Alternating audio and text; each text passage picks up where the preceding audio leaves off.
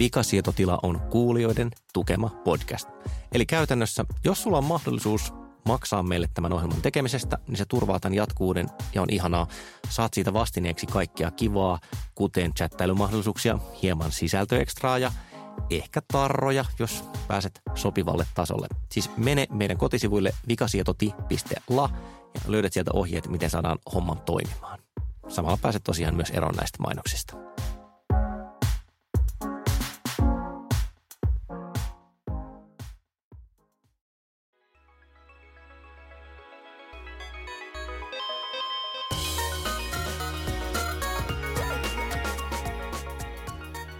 Tervetuloa kuuntelemaan Vikasietotila-podcastia. Me puhutaan tietokoneista ja sen semmoisista humpuukista ja tällä viikolla aiheena on hakkerointi ja meillä on vieraana muun muassa erinomainen ihminen, nimittäin Oona Räisänen. Mutta sitä ennen aiomme keskustella tästä aiheesta ja keskustelijana ovat muun muassa käsiä taskussa pitävä Panu Räty. Hei, hyvät kuulijat. Hei, hyvät kuulijat. Ja itseään ö, soturijumalaksi tituleerattavaksi vaadittava Kari Haakana. Tällä kertaa minulla on vaatteet päällä. Yleensä Kari tulee nauhoituksiin ilman vaatteita ja se on aika tuskallista. Minun nimeni on muuten Volli Sulopuista. Kuten sanottua, me puhutaan tänään hakkeroinnista, sitä, että mitä se oikein on. Ja siis täten ensimmäinen kysymys kuuluukin, että ootko Panu esimerkiksi mielestäsi hakkeri? Hmm. Tunnen lämmin, niin voimakasta sympatiaa hakkereita ja hakkerismia kohtaan, mutta en mä itse koe itseäni hakkeriksi. Että vaikka mulla on oma Linux, jakelu ja mä käytän emaksia ja vimiä kaikkeen. Syntyivät, anteeksi annetut. Niin, nämä, en mä näistä synneistäni huolimatta, niin tota, en mä pidä itseäni niin varsinaisesti hakkerina. Mutta mä ymmärrän, että tavallaan hakkeri on ihminen, joka, on, joka tuntee uteliaisuutta, joka niin kuin haluaa selvittää asioita. Että, että ehkä mä, niin kuin, ehkä mä jaan jotakin tavallaan tämän uteliaisuuden kautta, että haluan tietää miksi, kuinka tämä äh, Linux-järjestelmä toimii. Mites Kari, oot sä mielestäsi hakkeri? En, en mä oo. Mä on, Oot sä ikinä ollut? En mä voi sanoa, että mä olisin ikinä ollut.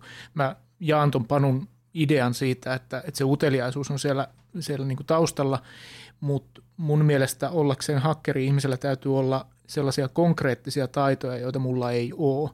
Siis konkreettisia taitoja ollen, ollen se konkreettinen taito niin kuin Esimerkiksi se, että sä osaisit samaan aikaan kävellä ja hengittää?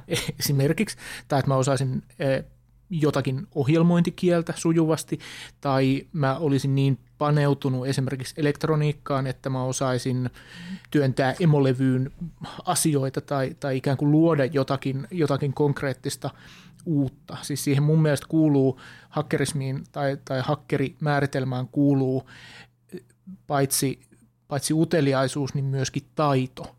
Se ei välttämättä, sehän ei niin alkuperäisen määritelmän mukaan, niin sehän ei ole välttämättä siis liittynyt aina, niin kuin, sehän ei ollenkaan lähde ikään kuin suoraan tietokoneesta. Että sehän lähti niin kuin puhelimista. Että niin kuin tämä Captain Crunch, John Draper – niin sehän vihelteli puhelimiin. Joo, siis henkilö, joka huomasi, että puhelinkeskuksia ohjataan äänisignaaleilla niin kuin tyyliin, että kun tulee tietyt taajuudet, niin se tarkoittaa, että soitat tähän numeroon ilmaiseksi suunnilleen. Niin, niin tota, se siis oppi, että okei, nämä on äänet, jotka mä voin vislata itse, että se niin kuin tavallaan avaa luurin ja vislaa sen, että hei, soita mulle ilmainen kaukopuhelu jonnekin huitsin Nevadaan. Tai siis muropaketista saadulla ö, pillillä, mistä se kyllä. nimi tuli. Mutta siihen, eikö siihen liittynyt tämmöistä niinku sosiaalista insinöörityötä, että ne niinku, tai sosiaalista insinööröintiä. Niin, social, social engineering. Niin, mikä, mikä, mikä se silloin olisi hyvä niin suomen? Mä en edes tiedä, mun pitäisi Huijaaminen on sen suomenkielinen mm. no, se on totta. niin, käytännössä. Nämä soitteli, niin kuin, otti yhteyttä siis puhelinyhtiöiden, esimerkiksi puhelinyhtiöiden työntekijöihin saadakseen koodeja. Ja tätä vastaavaa niin kuin hakkerointihan tehtiin myöhemminkin eikö Kevin Mitnikin tehnyt aika paljon just sellainen, että soitteli ja ha- hankki niin kuin Mitnick, salasanoja. Mitnick niin, oli nimenomaan tämän social engineeringin mestari. Mutta sitten, sitten niin kuin tavallaan laajemmassa merkityksessä, niin kuin sä sanoit, niin se, se hakkerointi ei alun perin, eikä se enää oikeastaan liity, liity tietokoneisiin, vaan sitä voidaan tehdä niin kuin millä, millä tahansa alalla. Se, Biohacking. Se voi, niin, tai, tai niin kuin vaikka virkkaaminen tai, tai mitä, mitä ikinä. Lifehacking, eli niksi pirkka suomeksi. niksi pirkkailu. Niin, no siis, mutta sitähän se on. Joo, joo, kyllä. Ja, ja siis, että se, että se on laajentunut se määritelmä, mutta että edelleen se, se sisältää jotenkin sen, sen idean, että, että et tyydy tai se tekijä ei tyydy siihen, mitä on olemassa, vaan haluaa selvittää ja haluaa laajentaa ja haluaa tehdä itse jotakin, mikä ei ole mahdollista ikään kuin lähtökohtaisesti sillä asialla, joka käsillä on. Oli se käsillä oleva asia nyt sitten kiuas tai tietokone. Niin, että tavallaan tutkii järjestelmiä ja laitteita, niin kuin niiden toiminta ikään kuin omaksi ilokseen ja muuttaa toimintaa ja sellaiseksi, niin kuin, kun itse haluaa. Mä saan siis kiksejä semmoisista, mä en ehkä myöskään määrittelisi itteeni hakkeriksi. Niin Koska tätä juuri olin kysymässä, oletko Olli hakkeri? Mä haluaisin olla, mutta mä kans pelkään, että mun skillsit ei riitä. Siis kun mä tiedän, että on olemassa ihmiset, jotka on niin paljon lahjakkaampia, niin tulee semmoinen olo, että kehtaaksessa. Mutta siis mulla on esimerkiksi semmoinen Eli asia. täällä studiossa on tällä hetkellä kolme niin hakkereita fanittavaa Joo, joo. Puhumassa niin nörttiä. tästä. Ni, niin siis mulla on semmoinen, äh, mä kirjoitan mun lehtijutut käyttämällä Markdown merkintäkieltä, josta kiitos Panulle, että sä vaivasit niin pitkään, että mä rupesin käyttämään sitä. Ja sen Mark, Markdownin idea on siis se, että sitä Markdown-muodosta voi helposti tehdä mitä vaan. Sitä voi tehdä pdf tai, tai Word-tiedoston tai muuta. Ja sitten kun yleensä vastaanottajat haluaa Word-muodossa sen, niin mä si- on siis komento, jolla mä muunan sen Markdownin Wordiksi ja sitten mä liitän sen sähköpostin liitteeksi ja lähetän. Mutta tämä oli liian työlästä, joten mä sain tehtyä skriptin, jossa kun mä otan sen... Kaikki kolme kuulijaa nukahtivat jo minuutti sitten. Hetkinen, niitä on kolme. Mä luulen, että vaan sinä ja äiti kuuntelee tätä. Niin kuin tavallaan se mysteerin selvittäminen on, se on keskeinen asia. Sitä sä, sitä sä yritit varmasti sanoa tällä pitkällä Niin siis se, puheenvuorolla. Tämä, tämä ei, ollut, ei ollut ilmeisesti mahdollista, että miten tämä tehdään, mutta niin kuin löysin keinot, jolla se tehdään, ja sitten on hirmu tyytyväinen, vaikka se lopputulos ehkä on aika mitätön. Mutta ihan niin kuin se, että sen pystyy tekemään, haha. Ja sen mysteerin selvittämiseen mun mielestä siinä, siinä on tämä niin hakkerikulttuuriin tai jonkinlaiseen, mä en sanoisi hakkerietiikkaan, koska se on niin latautunut termi, mutta hakkerieetokseen ehkä kuuluva, kuuluva idea, tai ehkä se ei siihen kuulu, mutta se liippaa läheltä. Siis tämmöinen tietynlainen, tietynlainen paranoia, siis, joka saattaa Mitä tulla tarkoitat tuolla? Mitä sä tarkoitat tuolla? Miksi puhut pahaamosta?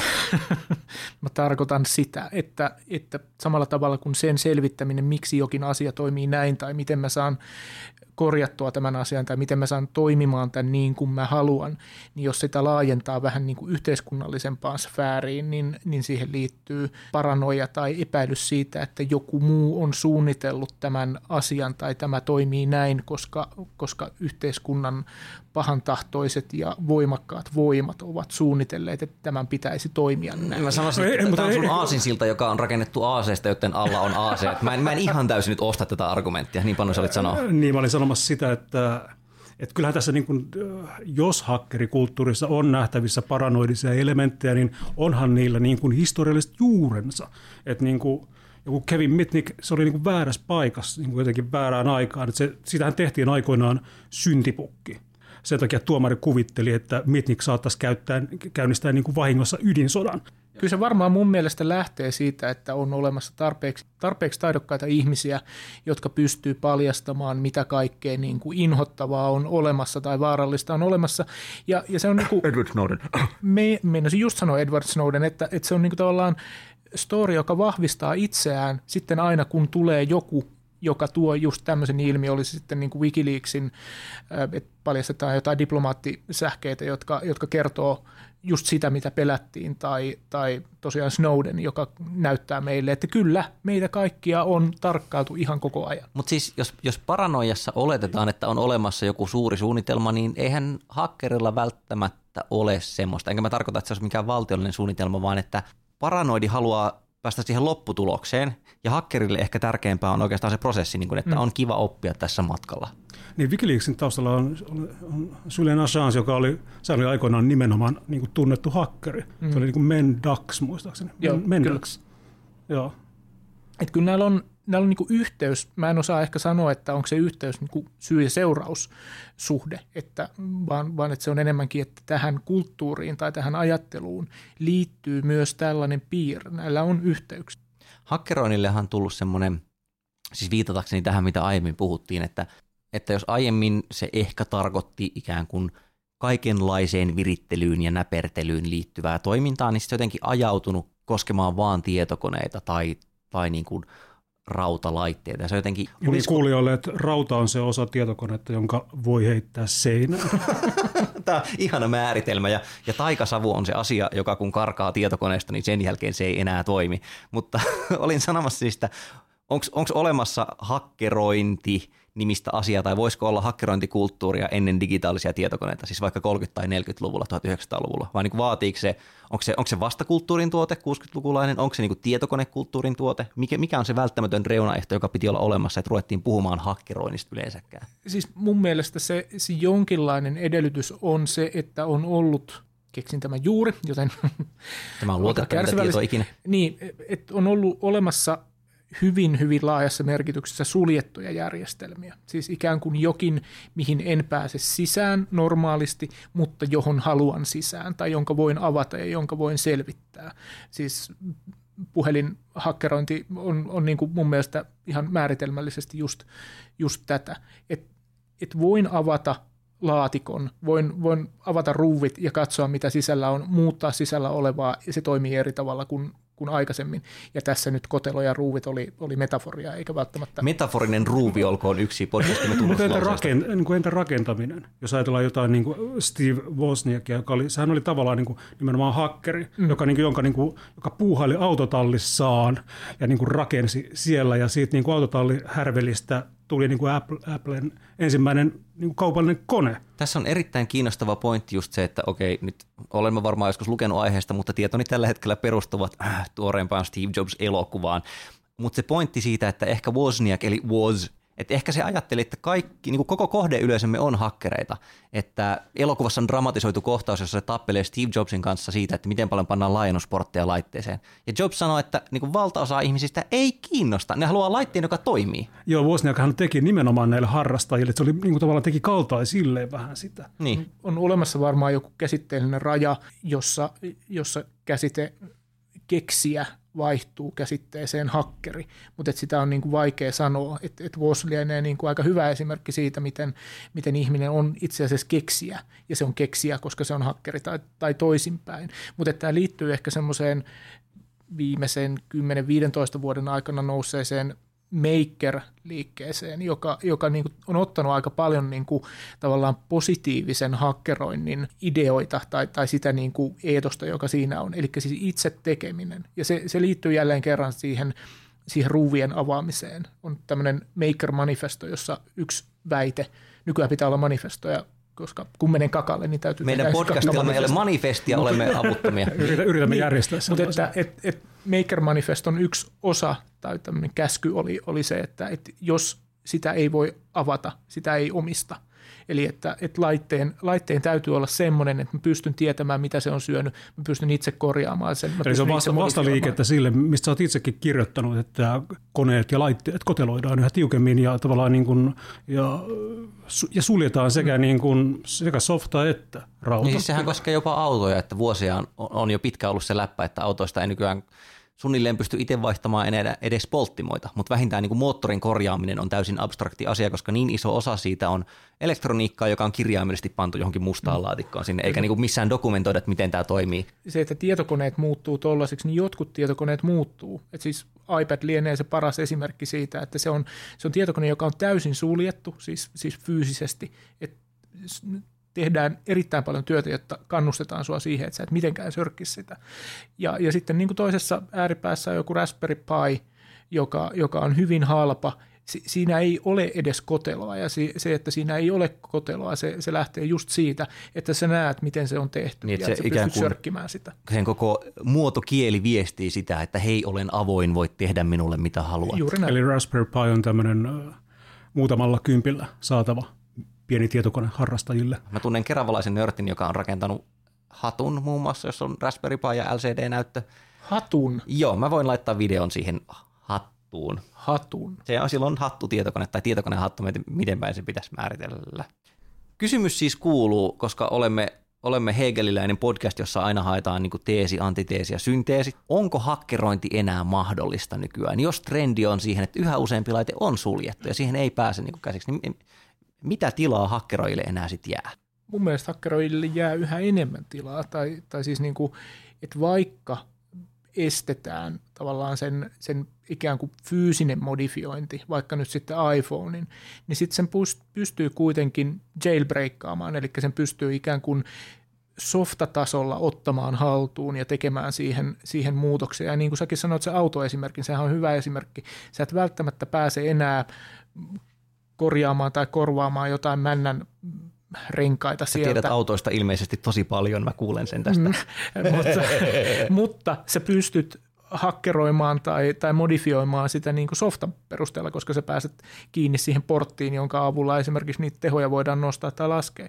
Et, et hakkeroinnista tulee vaan ikään kuin ehkä hieman monimutkaisempaa ja ehkä vähän niin kuin vielä, vielä niin kuin salamyhkäisempää just sen takia, että sitten samaan aikaan myöskin takuut on sellaisia, että mikäli sä nyt jailbreakkaat tämän puhelimen, niin taku ei enää ole voimassa, tai mikäli sä, sä tota, säädät sitä autoa ilman sertifioitua huoltolupaa, niin, niin takuu menee umpeen. Et se, se, sitten tulee vaikeampaa ja sitten tulee jopa, niin kuin, jos ei nyt laitonta, niin, niin tietysti mielessä sä astut sopimusten ulkopuolelle. Mutta toisaalta semmoinen keksijätyyppinen hakkerointihan niin kuin, ikään kuin laajenee ja muuttuu osaksi valtakulttuuria. Niin kuin, jos, me, jos me ajatellaan jotain GitHubia, niin sehän on täynnä erilaisia projekteja, kiinnostavia projekteja, jotka, jotka niin kuin jossakin vaiheessa varmasti voitaisiin voitais mieltää hakkeroinniksi. Mm. Tekijät tuottavat niitä niin kuin nimenomaan meille kaikille toisessa kontekstissa vain ikään kuin. Mutta esimerkiksi tuota, GitHubissa esimerkiksi Oona Räisäsellä on signaali hakkerointiin liittyvää, liittyviä koodinpätkiä. Ja Oona on sattumalta meillä täällä vieraanamme. Kuinka sattuikaan? Kuinka? Uskomatonta, mutta totta. Onko Kyllä. kaiken takana salaliitto? Kyllä, kuuntelemme nyt haastattelun.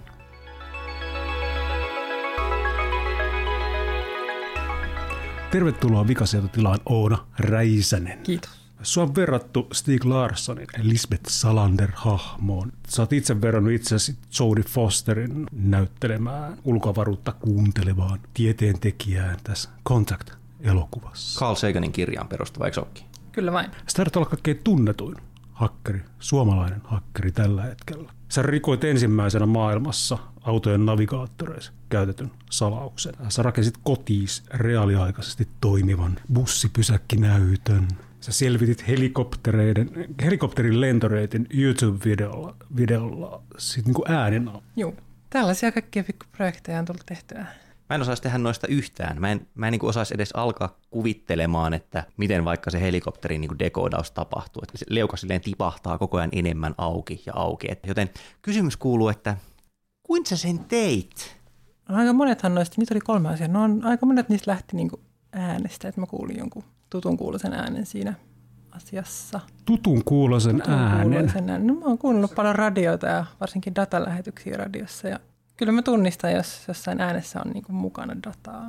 Kerro kuulijoille, että mikä on datalähetys? Datalähetys tarkoittaa, että lähetetään bittejä eli tietokoneelle tarkoitettuja viestejä. Eli siis tuli joku haju, että tässä voisi olla jotain, joka on binääristä, eli sen voisi ehkä pystyä jotenkin dekodaa ja sitten se varmaan kertoisi jotain.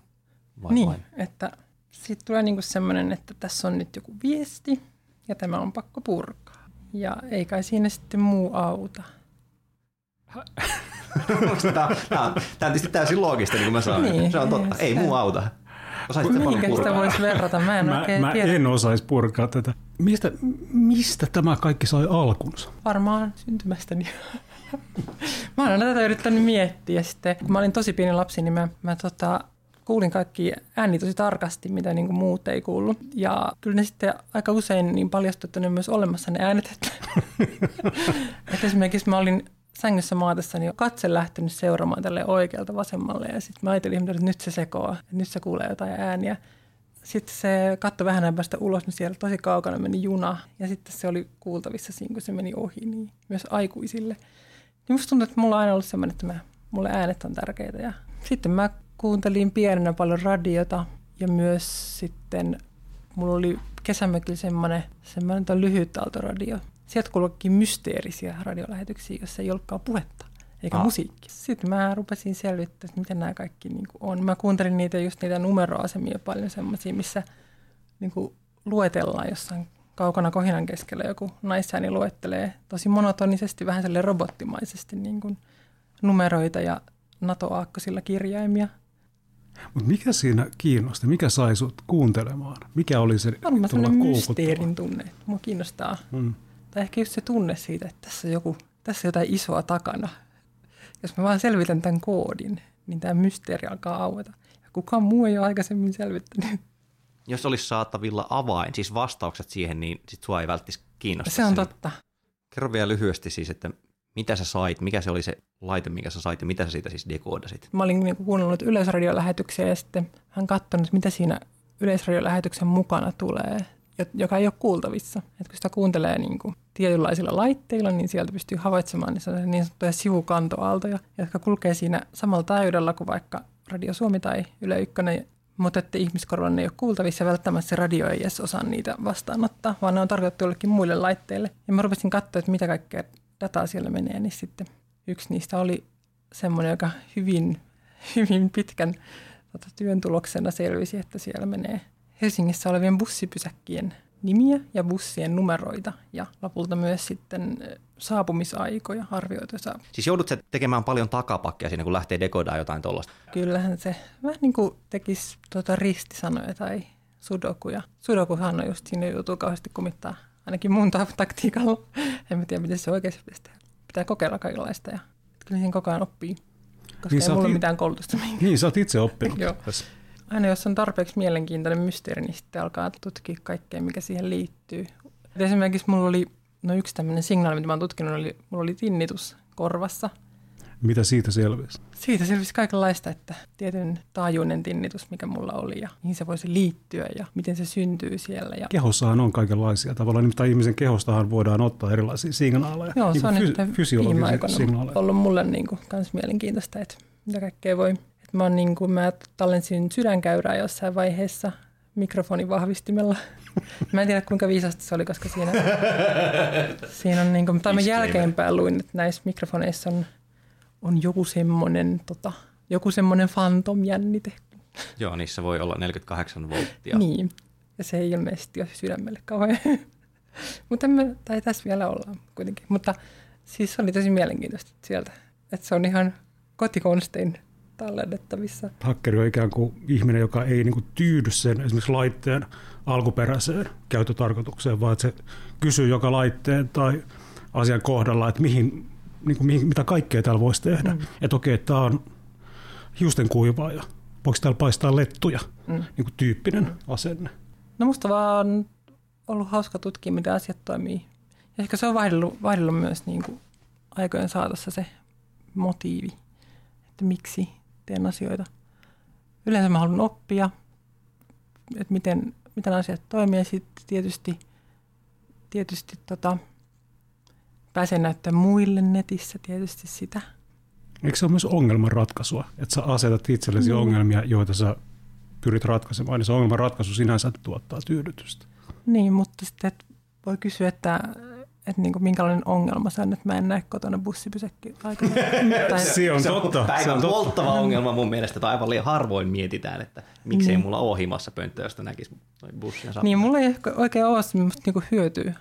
Mitä Niin, hyötyä? mutta, mutta mä ajattelinkin, että se, hyöty, että se ongelma ei liity hyötyyn, niin. Niin. vaan että se on niin kuin tavallaan ikään kuin harrasteongelma. Että se on, niin on itse, itse luotu mm. tai valittu niin kuin, mysteeri, jota lähdetään ratkaisemaan. Kyllä. Onko se nyt sitten homo ludens vai mikä se onkaan näistä klassisista jaottelusta, mutta siis että se tekeminen itsessään on palkitsevaa tai kiinnostavaa. Mm. Ja. Kyllä. Ja oppiminen myös. Minkä mittaisia tuommoiset yksittäiset projektit on? Mikä se niiden kesto on? Kun sä lähdet sy- Kuukausista vuosiin varmaan. Eli sulla on pakko olla niinku rinnakkain menossa monta juttua sit varmaan samaan aikaan vai? Niin, tai joskus mä hylkään ne kaikki ja sitten mä kiinnostun jostain ihan muusta asiasta kuin elektroniikasta tai sitten mä teen vaan jotain muuta sillä välillä. Et tota, joskus, niin joskus niissä on mennyt, joskus mä oon tehnyt jonkun asian vähän niin kuin sillä hampaat tirvassa, että no mä nyt haluaisin tehdä taas jonkun, jonkun tutkimuksen ja nyt haluaisin selvittää tätä asiaa, mutta sitten se ei ole ehkä niin hauskaa. Just siellä laittaa jotain deadlineja tai jotain, että mun pitää nyt saada selvitettyä tuo asia ja sitten mä kirjoitan siitä tällaisen jutun, niin ei se oikein silleen toimi. Mä annan niille muhuja ja sitten jos niistä jostain vaiheessa tulee jotain, niin, niin sitten. Mm. Mikä noista hankkeista on ollut semmoinen, että mistä sä oot saanut eniten kiksejä? Musta se oli kyllä hauska se salauksen purkujuttu. Et tota, ehkä just sen takia, että se oli niin, niin kuin ensimmäisiä oikeastaan semmoisia koodin purkuasioita, mitä mä tein. Jostain syystä mä olin vaan niin ylpeä siitä. Ehkä se oli vaan se, että se oli se salaus. Ja sitten mä olin purkanut salauksen. Kukaan muu ei ollut aikaisemmin. Niin luulen, että se oli semmoinen, mistä sain aika paljon. Niin siellä blogissa oli kaikenlaista, siis siellä on uuden maailman apinoista esimerkiksi. Totta. Onko se totta, että uuden maailman apinoiden ja vanhan maailman apinoiden ero on se, että uuden maailman apinoilla on tarttuma häntä ja vähemmän Jollakin niillä on peukalomailla? tarttuma häntä, mutta ei Joo. kaikilla. Mutta, mutta siinä on yksi asia, joka erottaa ne kaikki ehdottomasti, ja se on nenän muoto. Okei, okay, joo joo. Et uuden maailman apinoilla nenä on niin kuin vasten pärstää, ja sitten meillä vanhan maailman apinoilla se menee tällä tavalla, että siinä on tämmöinen siirromet ovat alaspäin. Yksi asia, jonka sä oot jättänyt mysteeriksi vielä, on se asia, mitä sä teet tällä hetkellä työksesi. Mä oon semmoisessa startupissa, missä me tehdään erästä mittalaitetta, johon mä oon tehnyt koodin ja osan elektroniikasta myös. Se on eräänlainen konennäkö vempele. Ahaa. Milloin se tulee julki? Milloin se tulee julki? Milloin... No tuota ei ole vielä valmis, mutta Okei, okay. tuotetta kehitellään. Joo. ennen pitkään. Ennen pitkään. Alright. Paljon kiitoksia Oona, että pääsit vieraaksi. Kiitos Oona. Oli, oli mukavaa keskustella etenkin niistä apinoista, koska ihan liian harvoin teknologiapodcasteissa puhutaan uuden ja vanhan maailman apinoiden eroista. Olen samaa mieltä.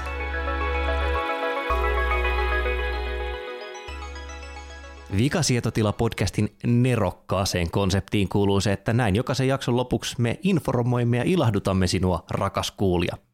Kari, oliko sulla joku hyvä lukuvinkki tällä viikolla? Mulla on mahtava lukuvinkki liittyen nimenomaan aiemmin käsiteltyyn hakkerointi kautta, mikä se nyt olikaan teemaan, lehti kautta web-julkaisu nimeltään makesign.com, maketsine.com, joka on siis Nixi-pirkkailua vietynä nextille levelille, siis mitä tahansa voi hakkeroida tai, tai parantaa tai, tai rakentaa itse. Ja tällä sivustolla on siis ohjeita, ihan, ihan kirjoitettuja ohjeita, video-ohjeita ja, ja tämmöisiä valintaoppaita, esimerkiksi oikein piirilevyn valintaa ja niin edelleen. Mutta Mitä sä olet sieltä, Kari, hakenut? mä oon lähinnä lukenut sitä, siis mä oon, niin kuin mun sisällä on joku pieni survivalisti, joka, joka niin kuin haluaa tietää, miten voin valita oikean piirilevyn sitten apokalypsin jälkeen, kun niitä ei enää Bunkkeriisi. muuten ole. Niin, bunkkerissa. Siis perusvalintahan on se, että ottaako niinku kultaa vai aseita. Tämä on mun mielestä se Vai survivalismin perus- piirilevyjä.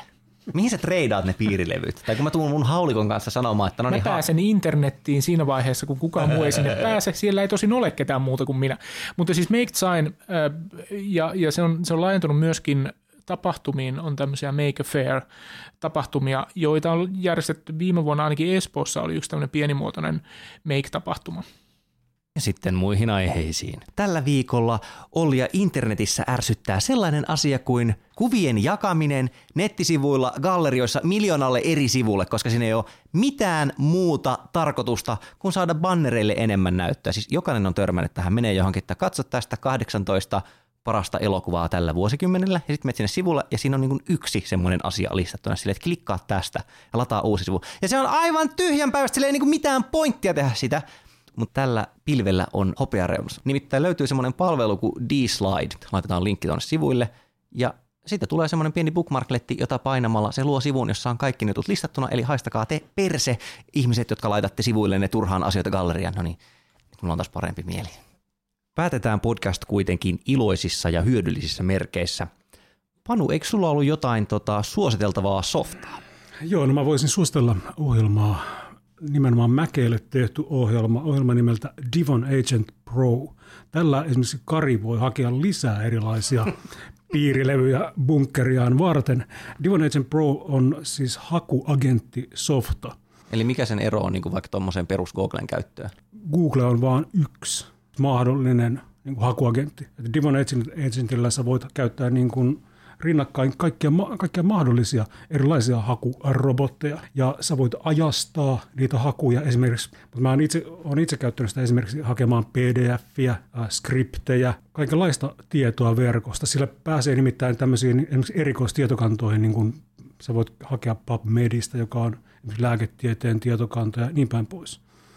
Ja siinä on erityisesti se, että se, se saa ruoppaamaan verkkoa ikään kuin, että se tunkeutuu saitteihin. Ja se periaatteessa skreippaa saitteja.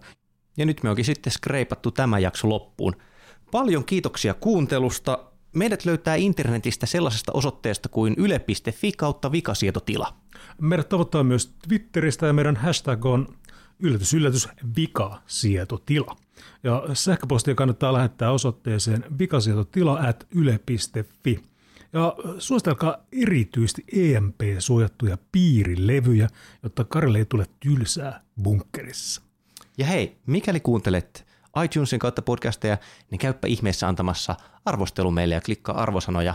Voit myös kuunnella tätä podcastia Areena-sovelluksella. Siellä pystyy kuuntelemaan ja tilaamaan. Ja hei, kysykää meiltä mitä tahansa. Me vastataan jossain vaiheessa podcastia kaikkiin kysymyksiin, mitä on esitetty, paitsi jos ne käsittelee vasemmalla puolella niin istuvan Kari Haakanan niin intiimialueita. Me ei, ei haluta puhua eikä ajatella sitä. Ja nyt, nyt Niissä mä on sanoin, piirilevyjä. Mä sanoin sen ääneen, no niin mä en halunnut ajatella sitä ääneen. Kiitos kaikille. Äh, Ensi viikolla puhutaan jostain muusta ja kuullaan silloin taas toisistamme. Me kuullaan teistä.